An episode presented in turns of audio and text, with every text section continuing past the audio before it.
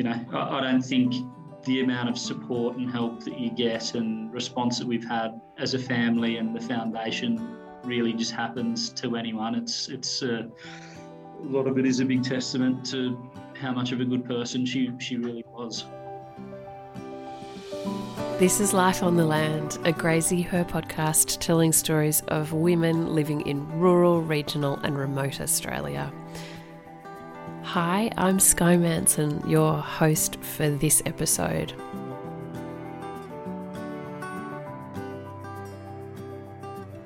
Tori Finnane was a midwife, one of the best, they say. As a person, she was infectious, drawing people into her metaphorical embrace.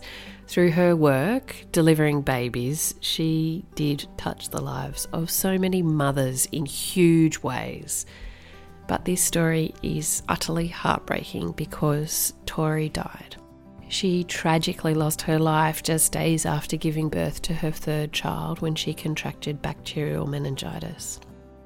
But even though she's not physically here, this embrace and this touch that I mentioned lives on. It's something that her friends and family, especially her husband Liam Finnane, actively keep alive through the Tori Finnane Foundation for Women and Babies, which was set up in her memory just over a year ago. And so today, for the first time on Life on the Land, we're speaking with a male, Liam Finnane, Tori's husband. It is such a brave conversation, but I was lucky enough to speak with Liam just a few weeks after the Foundation's inaugural flagship fundraiser, the Tori Finnane Ball, went off with a massive bang in Orange in New South Wales.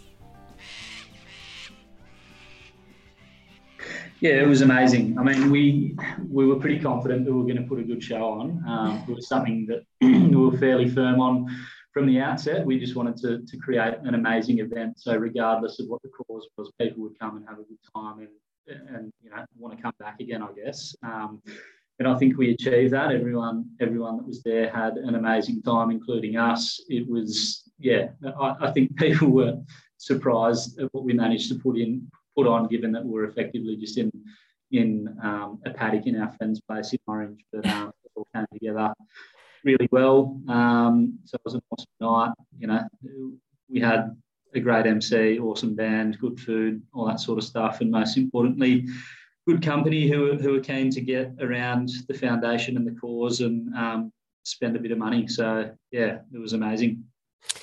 How much did you hope to raise on the night, and how much did you raise? Um, we didn't have. It sounds funny, but we didn't have a firm sort of target in mind. I guess just because we were.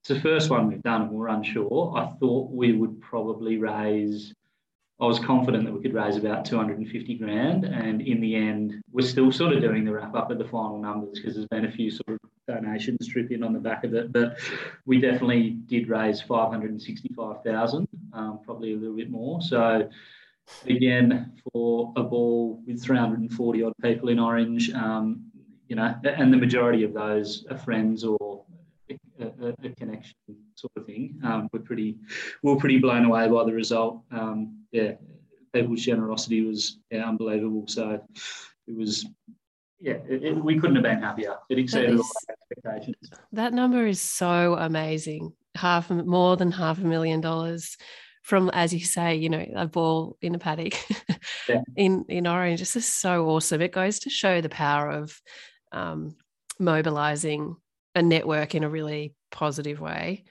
Yep, for sure. And I think, you know, our friends are always going to get behind this because they knew Tori and they know me and they know how much we care about what we're trying to do. But the the the cause has definitely re- resonated with the broader community, people in Orange, people from you know other regional towns as well, and also people in the city. So um, it seems to have struck a chord with people. I think we've got you know, we, have got that part right and people are keen to get behind it. And now we just need to focus on, you know, how we're going to maximize, you know, get the most out of the money that, that, that, we have raised and, and make a big difference in what we're trying to do.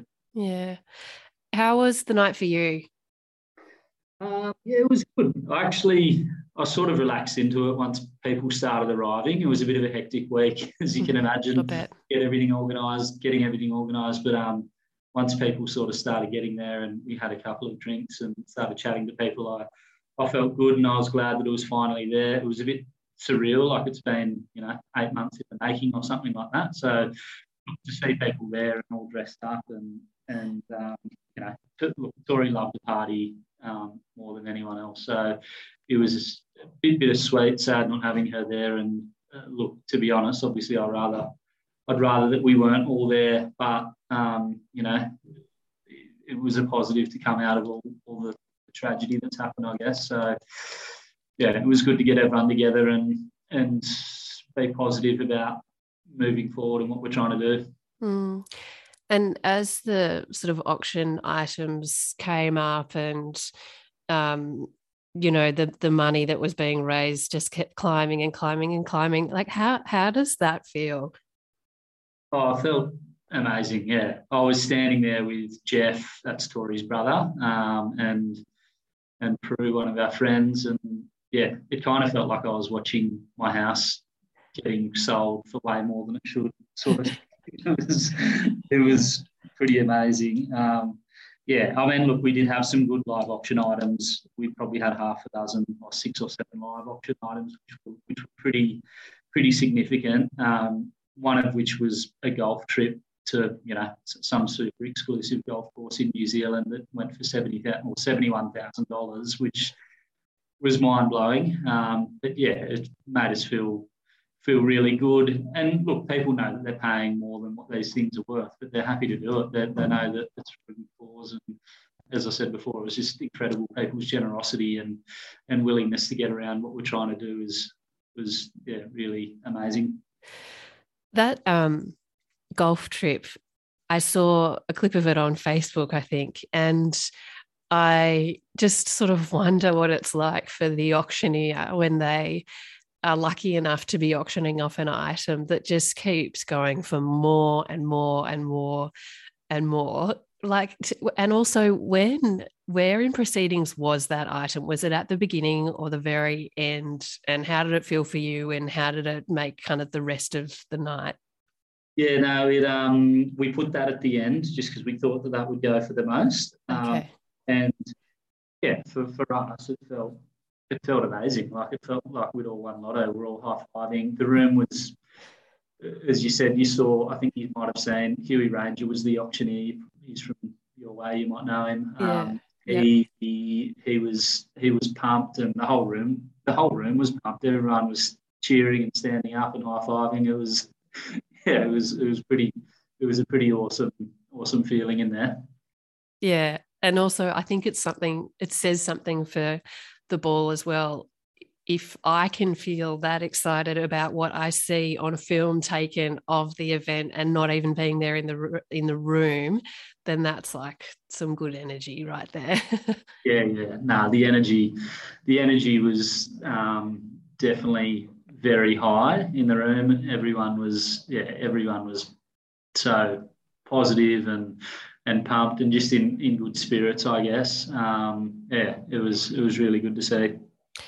So $565,000 what does that mean for the for the foundation? And I actually think could you explain the foundation just by way of um, letting people know who who may not have heard of it before?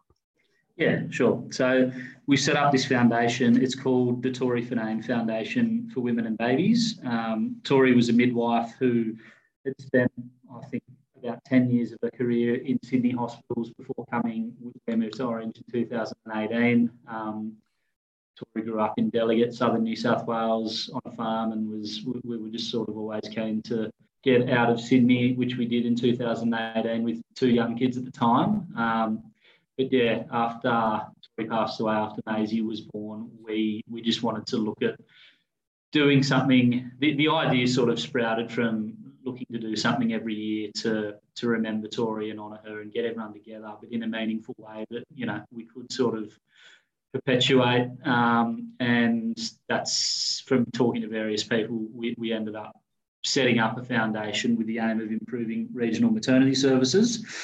Um, we, we ended up um, settling on that cause off the back of talking to Tori's colleagues and superiors about, you know, what she was like at work and all that sort of stuff. And the sort of the feedback that we kept on getting was that Tori's experience and knowledge that she brought from working in a big tertiary hospital in Sydney for so many years was awesome in a regional maternity unit. And she was really good at teaching and mentoring young midwives and nurses and young doctors in a really practical, sensible way.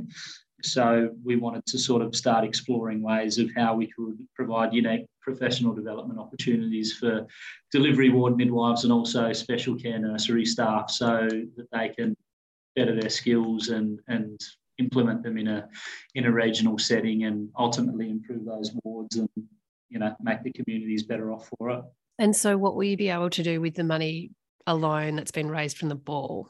As a starting point, look, the idea at the moment is we're, look, we're fairly flexible in what we can do with it. We're starting with Orange because that's where we are.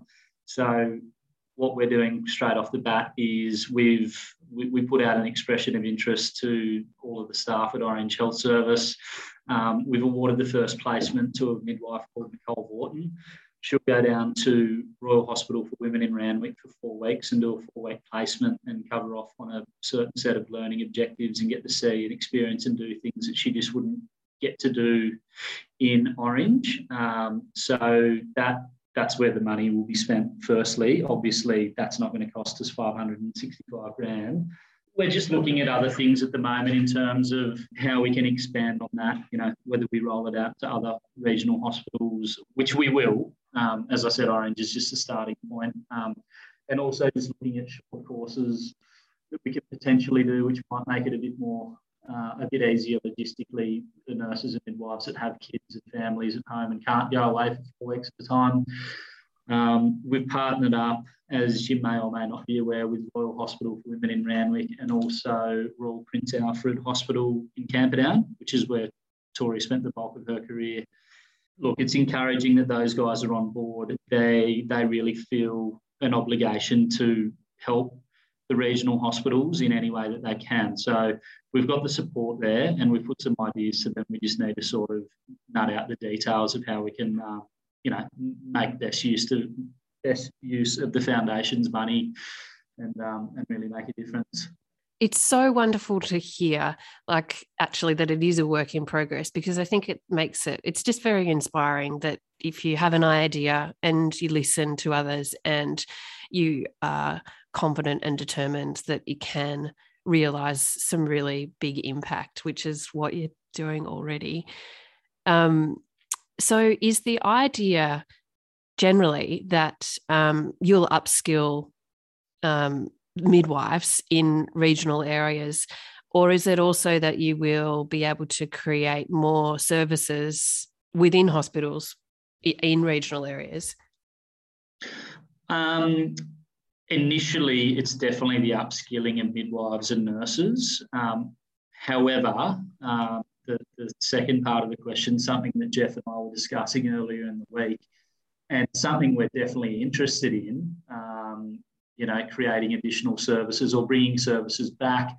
I, I haven't verified this information um, yet, but someone was telling me earlier in the week that Cooma, for example, that they're, they're potentially closing the maternity there, which seems mad to me. Um, like my mum grew up in Nimmitabel, Tori was from Delegate, and Cooma would be your biggest, your, your biggest or your closest cent, decent sized centre. Mm.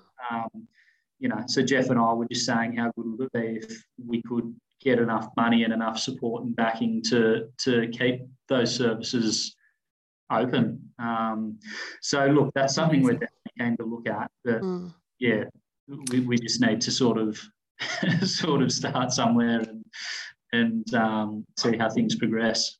Yeah, it's um, and I suppose one question I wanted to ask was, I think, for example, in Orange, in the special care nursery, um, all my children were born in Orange, and um, and we were lucky enough not to have any um, need for the special care nursery. But is, it's my understanding that sometimes uh, children need to be flown to Sydney because there are not people with the skills to be able to man certain machines or whatever in the special care nursery. Um, and will is that right? And will this um, this kind of training go some way to be to allow people not to have to travel when they've got a newborn baby? Yeah, that's that's the idea. I mean, the special care nursery in Orange is a level three special care nursery, and just as a direct comparison, the special care nursery at Royal Women's is a level six, so they can do they can do any procedure you can you can think of basically on a newborn. Whereas in Orange, yeah, I think it's a combination of probably just the facilities they have. I think a lot of the doctors probably would have the skill and the training. Um, maybe your day-to-day nurses and midwives may not have the experience to deal with some of those things, um, and you know, not from any of their own fault, just because of where they've worked. You know? So yeah, the idea is to to you know upskill those those departments, and also like we've also got it in our scope to, to provide additional machinery. So if we can do that, the combination of upskilling and providing additional equipment in those wards and, and bring them up to a higher level, then that that would be amazing. Yeah, because it's it's and it's one of the things that we've set out to achieve: reduce instances of newborn babies um, having to fly to Sydney and being separated from family and all that sort of stuff, or coming home earlier with a higher level of care being able to, be provided regionally. Um, and I've experienced it myself. Like Tori passed away, and Maisie was um, then flown to Sydney to Royal Women's for two weeks because they needed to they needed to put a PICC line in her, which so which basically means that she can get antibiotics, you know, distributed closer to the sort of central arteries or, or whatever and absorbed quicker. Which, from what I my understanding is, it's not an overly complicated procedure, um, but Orange just isn't set up to do that procedure on a three-day-old three day old baby. So, um, you know, we were sort of going through the worst of the worst. She had to be flown to Sydney and away from us um, to, to, to have that done, which you know, isn't an ideal situation. Even in, you know, this, even if Tori still was here, it's not an ideal situation. So, mm. with everything else that happened, um, we can avoid situations like that going forward, and hopefully, no one else has to go through it in time. Then that'd be ideal. Um, I do want to ask you more about your um, your experience, but I do one question that I want to ask about the foundation um, before we get on to that is what's it been like dealing with um, these huge hospitals in Sydney, and how receptive were they to your idea? Um, no, the hospitals have been really good to deal with. Um, they have been really encouraging and supportive of everything we put to them. We do have a couple of doctors on the committee, but Jeff and I, his brother again, and Caddy, Tori's sister, um, we're, we're all directors. We're not we're not medical people, so we've sort of gone to these hospitals with the ideas, but don't know how it's going to work practically, logistically, etc. But they've all been really supportive and wanted to help us and, and see things get off the ground. So, no, we couldn't be happier with how they've sort of responded to it and you know also at a tough time with everything that's going on with COVID, they've still managed to to, to push things along and get things in place. So it's been really encouraging in terms of how much I want to get behind us and, and see this get off the ground. And, and in terms of RPA as well, where Tori worked, they actually reached out to us before we'd reached out to them and just said, you know, the head of the NICU there said that he, he worked with Tori and he said that her loss devastated the hospital and they feel to I feel like they owe it to her to see that this, you know, gets some real traction and gets off the ground, and makes a meaningful difference. So it was awesome that they came to us and wanted to help us. So hmm. um, we couldn't be more complimentary of yeah of their willingness to help us out. So Liam, tell me about Tori. What kind of a person was she? Um, Tori was yeah, she was awesome. She was a, a beautiful person. She had an infectious smile. She had a real love of life and a good time. She was always she was a really positive person. Um, I think anyone that you you made that knew her would say that. She always had a big smile on her face. It was evidently kind of her thing, which you know people keep on saying when you when you run into them who you haven't seen for a while. And yeah, she was a great wife and a, a great mother, and she just yeah, had that had had had a, an effect on people that clearly rubbed off, which I knew when she was here, but I guess it's been really, you know, super evident now that she's not because she has impacted people in in such a big way. And you know, I, I don't think the amount of support and help that you get and response that we've had as a family and the foundation really just happens to anyone. It's it's uh, a lot of it is a big testament to how much of a good person she she really was. Mm. Of course, you would just want her to still be here, but by way of her passing, one of the beautiful things is, isn't it, that people do have this intensity of love and respect for the person that she was that may not have been realized had she still been here? Yeah. No, I think so. Well, I think, you know, it's the old well, like obviously I knew knew what I had before it was gone, but yeah, yeah I guess I guess yeah, it is kind of a bit of that. You, you, Tori really was. She was an incredibly generous person. Um, it's an easy thing to say, but she genuinely would do anything for for the people that she cared about and loved. She was always, you know, happy to go out of her way to to, to, to help help a friend or family or you know even people that she didn't know um, and you hear that talking to patients of hers that I didn't even know and some of the stories that have come out of the woodwork because you know you, you, you don't to the person having the baby it's a massive thing and when you run into people in the street who you don't know at, at school who tell you stories and how good she was and how compassionate she was etc it makes you realize you know how special she really was Mm. Oh, I've got a huge smile on my face. He just does sound like the the most giving and amazing, amazing person. How did you guys meet? Um, we met back at school actually. Uh, we were both at boarding school in Sydney, and yeah, we got together in year ten. I was fifteen, she was sixteen, and been together ever since. Oh wow, childhood sweethearts, almost we went, went to uni together. Tori's family likes to give me a bit of stick saying that I followed her around because we went to uni together and yeah, did everything. Yeah. We have spoken a lot about about Tori, but what do you do, Liam? What's your what do you do in Orange? um, I'm a finance broker. Yeah. Okay. So we finance commercial machinery and equipment. Yes, I mean it is focused on Tori, of course, but you're such a big part of the story too. So it'd be remiss of me not to ask you that. I don't, have a very exciting job. It's not as exciting as being a midwife. as dealing with life, yes. Yeah. So can you run um, just for people that might not know what what it's such an awfully tragic story of Tori's, but what actually did happen with with her?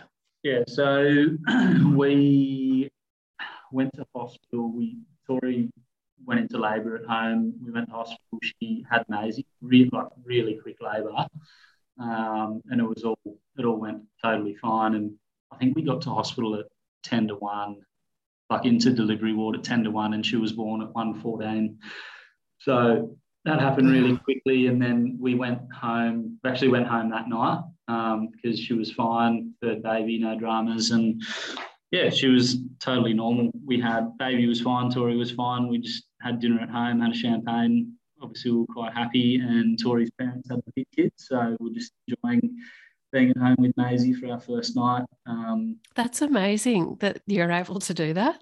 Yeah, no, I know, but that's and then the next day, the next morning, Tori sort of noticed that Maisie was breathing up a bit. I guess like her breathing was a little bit funny and so she was a little bit concerned and was sending a few videos to a, a friend of ours who is a paed, and she just said, "Yeah, if you if you're not 100% sure, we'll just take her into hospital." So we did that, um, and doing tests on Maisie at the special care nursery, just trying to work out what was going on, and they weren't sure what was going on ended up putting her on antibiotics in the special care nursery. We, we just stayed as boarders on the ward that night. Yeah, Tori was totally fine. I was totally fine. We're obviously a bit upset and concerned for Maisie that she would be okay. And we went to bed happy and healthy. Everything was normal.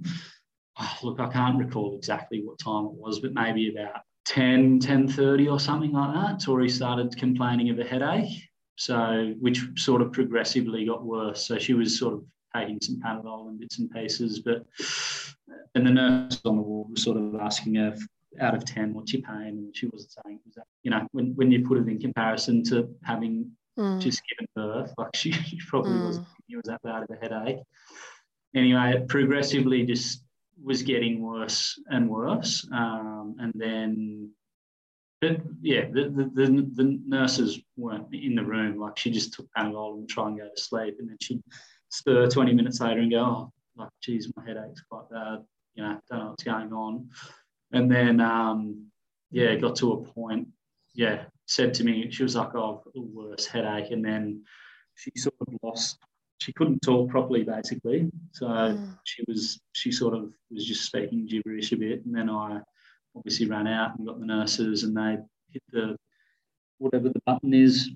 I can't remember what it's called, but all the hmm. um, I think it's the Met team or uh, I can't can't remember the term, but all the all the doctors ran into the room and were you know shining lights in her face and trying to work out what was going on. So yeah, that's that's that's basically what happened. And then from there, she she you know had lumbar punctures and tests and scans and all that sort of stuff and went down to ICU while they were trying to work out what was going on with her. Um, but yeah, effectively, what had happened is the bug that Maisie had was the same bug that Tori had. Most likely, Tori probably gave it to Maisie somehow during the birth, but not, you know, it's a bit of guesswork. You'll never really know. But um, with Tori, it got into a spinal fluid and then ultimately into uh, cause bacterial meningitis and, and killed her. Whereas with Maisie, it, well, with Maisie, they couldn't actually, they couldn't, the results were equivocal. They couldn't unequiv- unequivocally say that she did or didn't have it in her spinal fluid. So that's why she was flown to Sydney and put on antibiotics through a PICC line for two weeks just to make sure that they were covering all bases and, you know, she had the best chance and she was totally fine. So in a nutshell, that's what happened. All right. Um, at at any point along, like it sounds like it did happen so quickly. Were you given any any indication that you might lose her? Um, and did you sort of have any kind of prior warning to be able to brace yourself? Um, no, I didn't think I would lose her. Um, so the timing of things again. So that happened on the that was the Sunday night, and then so we were up all Sunday night doing this stuff, and then Sunday, and then Monday she was in ICU, and then she ultimately passed away on just after midnight on Monday night. So it was it was super quick. I mean, I didn't think I would lose her, but I guess the doctors in ICU had said to me, I think it was Monday afternoon, probably at about four o'clock or so, they said, look, just just to let you know, things could get worse before they get better.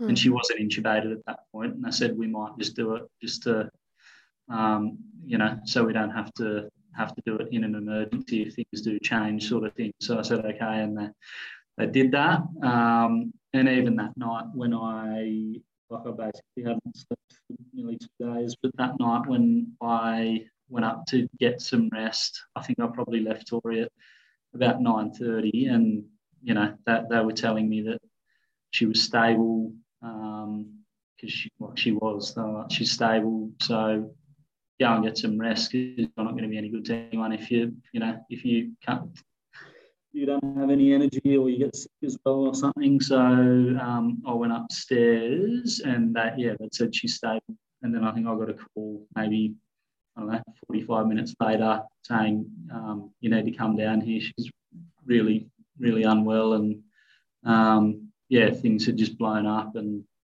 that was it, basically. At least, I suppose, you um, got some time with her mm. before before the end. Yeah, yeah. As we said before, it was. It's so even now, just talking about it, like it's so unbelievable. And I know if if this happened when Tori was on a shift, she would be destroyed by it and just hmm. be like, I, I, just cannot believe that something like this could happen. It was so so random. Um, yeah, even now, yeah, it's it's it's hard to sort of you know comprehend that that's Yeah. That's how it all unfolded. And someone can be totally healthy and normal, go to sleep and wake up and have a headache and then get meningitis and die. Yeah, it's crazy. I bet all the medical staff were the same too. Yeah, definitely. Definitely. I think it got described by the lady who was the head of ICU who was on that night, said it was like putting out a, a bushfire with a with a with a hose, uh, with a garden hose. Like it just it just took off and there was nothing, literally nothing that they could do to to, to stop it. So, mm. yeah, everyone was obviously shocked and devastated, and yeah. But I think I don't know. I I, I think, and whether this is just me saying it to sort of accept it and get on with things, I guess. But I, I don't. I don't think it would have mattered where Tori was. I think we would have had the same outcome. Like she was getting really good care and treatment, and they knew mm. what was happening. They just said things just turned so quickly. I don't really see how they could have done anything differently, regardless of where she was. So, um, yeah. Mm. And so, Liam, was anyone with you at this time? Like you go to sort of step out of the hospital at some point and into this whole new world. Um, not disregarding the fact that Maisie is still in um, in in the nursery. Um, or did you sort of have to initially deliver the news to loved ones at the same time? Um, no, I called Tori's sister was at my house in Orange with the kids, so I called her and she came in.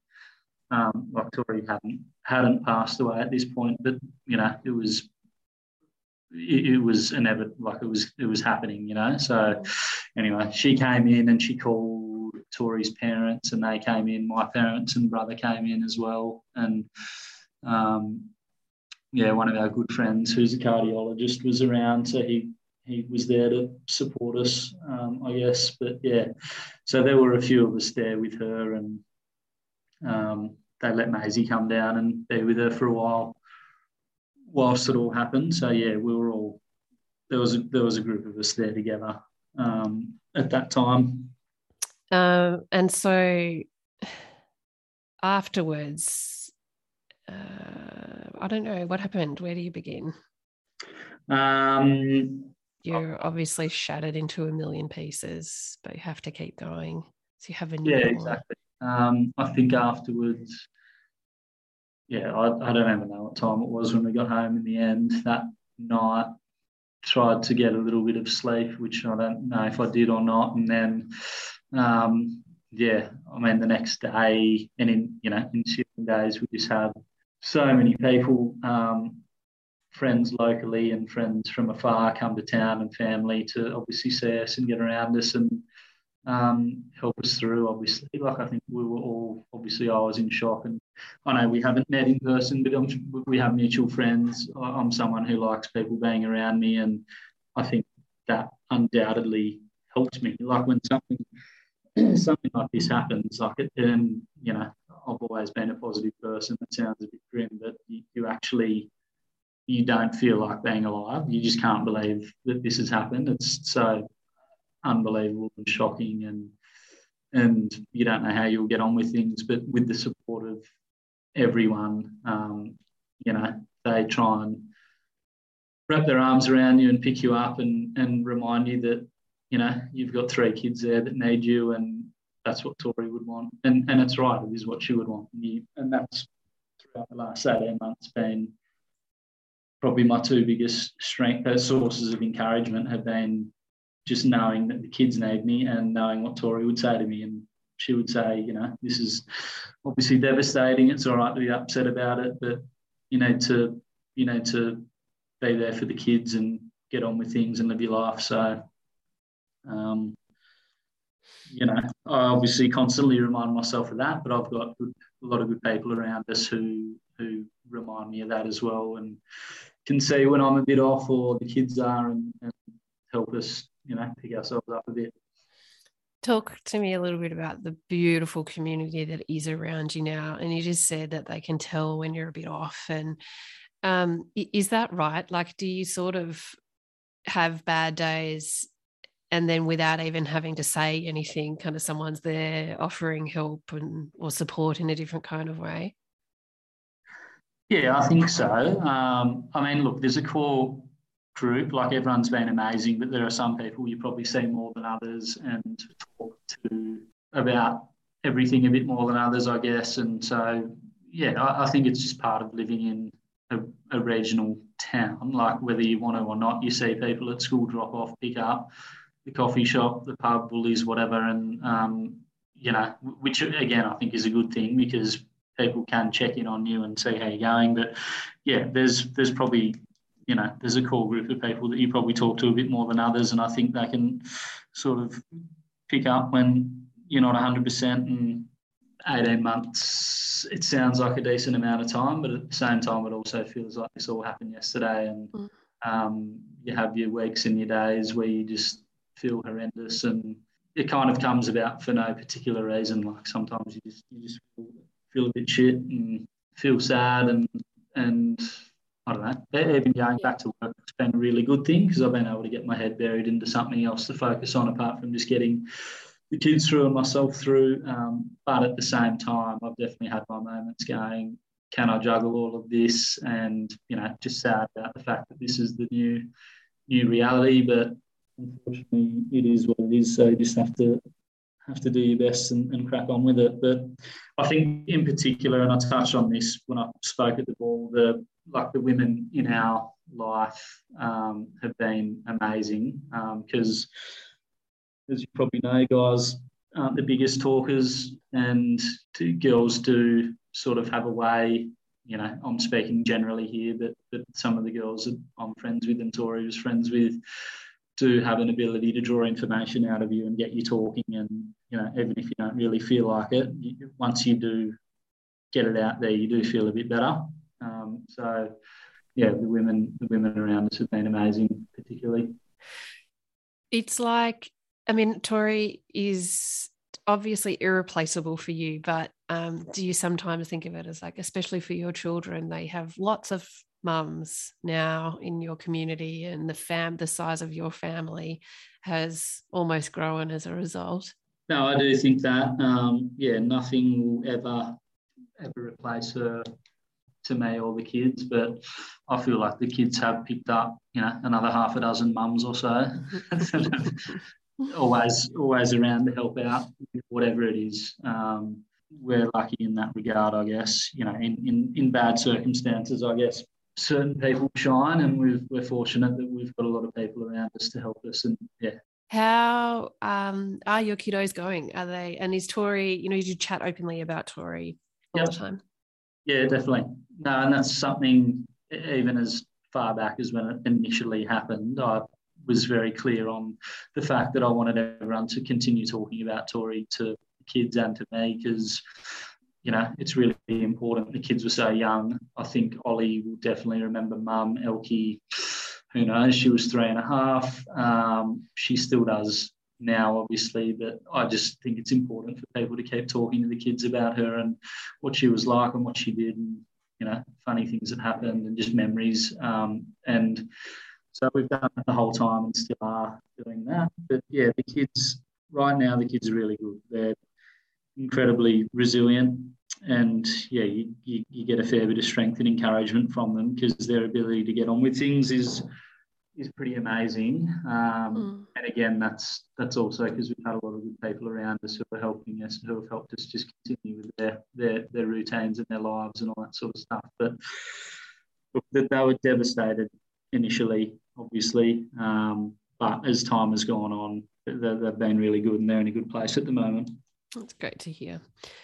Hey, I'd love to know when you started having conversations about setting up a foundation for Tori and how it all started to kind of take form. Yeah. So um, after Tori passed away, Tori's sister Caddy lived with us for about five or six weeks again, which was amazing. She just dropped everything and came and lived with us and make sure that we're okay. Um, but yeah, throughout that initial few months, we obviously had a lot of family around, sitting around at home, talking and having a few beers and different bits and pieces. And Jeff and I were again Tori's brother was sitting there and talking about um, what we could do each year, remember her, and but in a meaningful way. I think something I've seen in the past with, you know, even close mates of mine who have passed away. Uh, initially, you might get together for the birthday, but then as life goes on, it's actually harder just to get everyone together. So we we started spitballing the idea of maybe doing a big dinner or lunch or something to raise money for some kind of meaningful cause and things just snowballed from there. So that was as simple as it was initially, and then we just started talking to to people involved in who had been involved in charities and foundations and people at the hospital, and yeah, we've had several meetings and conversations yeah over the next probably six months, and to have the most meaningful impact and to to honour Tori in the in the biggest way possible going forward that, that we'd set up the foundation in its own right. Um, I mean, we are warned by people that it's a lot of work and and not discouraging us to do it, but just sort of preparing us for what was ahead of us. But we couldn't be happier with how things have started, and yeah, no regrets at all. We think it's it's it's really great, and we've created something that will be able to go on in the years ahead. Oh, it's just such a positive story. It's congratulations to all of you done um, it is very inspiring and, and thanks for sharing the ins and outs of it. Um, do you think one day you might be like, would you like to work um, wholly and solely on the foundation? Um, oh, I don't know. It's, we definitely need, whether it's me or someone else, we definitely need um, people employed, I think, in the foundation at the moment. So at the moment, we've got a committee. There's 12 of us, five of us within that are active directors. Um, and we're all just doing it on a volunteer basis and just doing it at night time and having committee meetings once a month sort of thing. So um, I think to take it to the next level, we will need we will need someone focusing on it full time. Um, um, I think it could even be a case that we, you know, we sit back and, and are on the board, so to speak, and employ someone else to run it, and we're the drivers. Um, you know, uh, I'm not really sure how things will evolve, but that's sort of how I'm thinking at the moment. It's very exciting, and yeah. it's amazing. Such a short space of time, how big you've been able to grow it. Yeah. Um. So for the everyday uh, punter, everyday person, um, if they want to sort of donate or be involved, is there a way? There is a way. Um, if you simply want to donate, there we have a website, obviously, which is just torifinnanefoundation.com.au. Tori spelled T O R I E. Um, so if you look that up, you, you, can go to ways to give, and there's a donate page. So you can just do a one-off donation or a recurring donation. Through that same page, there's also a start a fundraiser um, link. So you can do, people can do individual fundraisers. We did one for our, uh, you, you, may have seen it, Sky, for our sons. Like my son and two of my nephews um, did a walk up Mount Kosciuszko on Australia Day, and yeah. as twenty was just over twenty five thousand dollars, which was pretty amazing. The boys were pretty pumped. Far out, that's huge. yeah, yeah. So um, no, anyone can can do a fundraiser. There's been a few little ones that people have done, and there's one I know that there's some some um, ladies in Wagga who are doing one. It's either in June or July. Who just approached us and wanted to do something. So yeah, there's ways to get involved. It's easy to do it through that, or if you know if people need more involvement from us as the foundation, they can certainly get in touch with us, and we're, we're more than happy to help and do whatever we need to to to drive their events and make them as successful as possible. And what about the ball? Is it a one off? No, definitely not. We'll do that next year for sure. Um, so we'll definitely. The idea is we'll have that as sort of the marquee event, so to speak. So we want to help have that in Orange every year. Um, but we are sort of in discussions about other other events that we might be able to do. You know, whether we do one in Sydney or whether we do one in other sort of regional towns. Um, mm. Jeff again is in Wagga, so it could make sense to have one down there as well, given um, that he's down there and he's starting to talk to the hospital down there as well, and just the network of people. So, yeah, the Orange Ball will be ongoing year on year, and we're just discussing other ideas.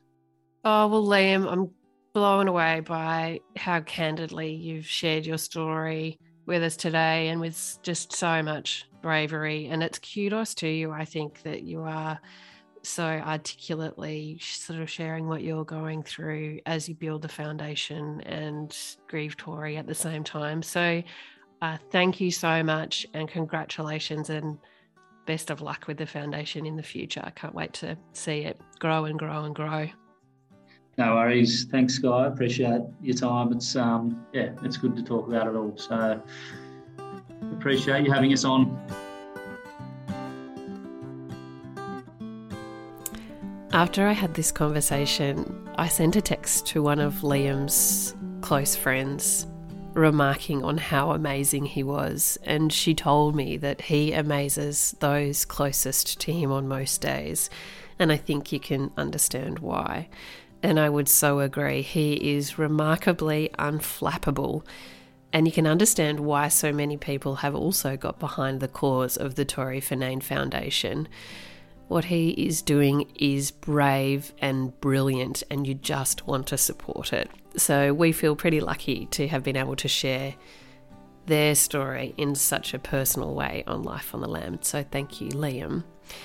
If you want to donate or host your own fundraiser, you can find the Tori Finnane Foundation online, torifinnanefoundation.com.au, with Tori spelled T O R I E.